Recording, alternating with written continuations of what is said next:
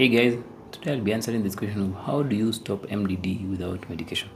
So before I share this, uh, just know that I'm not a medical doctor and this is not advice for you to stop taking a medication or to stop listening to your doctor. But I'm just going to explain to you how you can do it without medication. So to stop MDD actually, you have to deal with the underlying issues, not the symptom.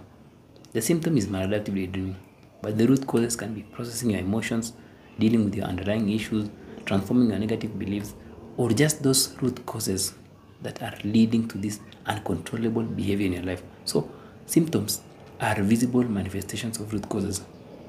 And something about, uh, I mean, let's say taking something like medication or having a practice that helps you manage the symptom is that you can manage the symptom, but still the underlying issues which fuel the symptom will still be there. So if you want to really stop without medication, the best thing to do is to work on the root causes.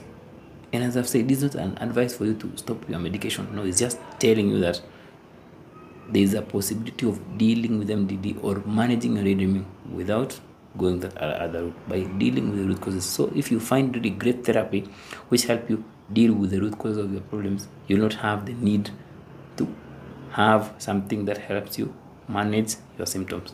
So symptoms are the things you are looking at or you are looking at managing, but what you need to really look at is those underlying issues that need processing, like those emotions which you've ignored for a very long time, or those emotions which come to the surface and then you are compelled to go to this imaginary world because they are so overwhelming. They are like old emotions or stuck emotions. They are not really new emotions.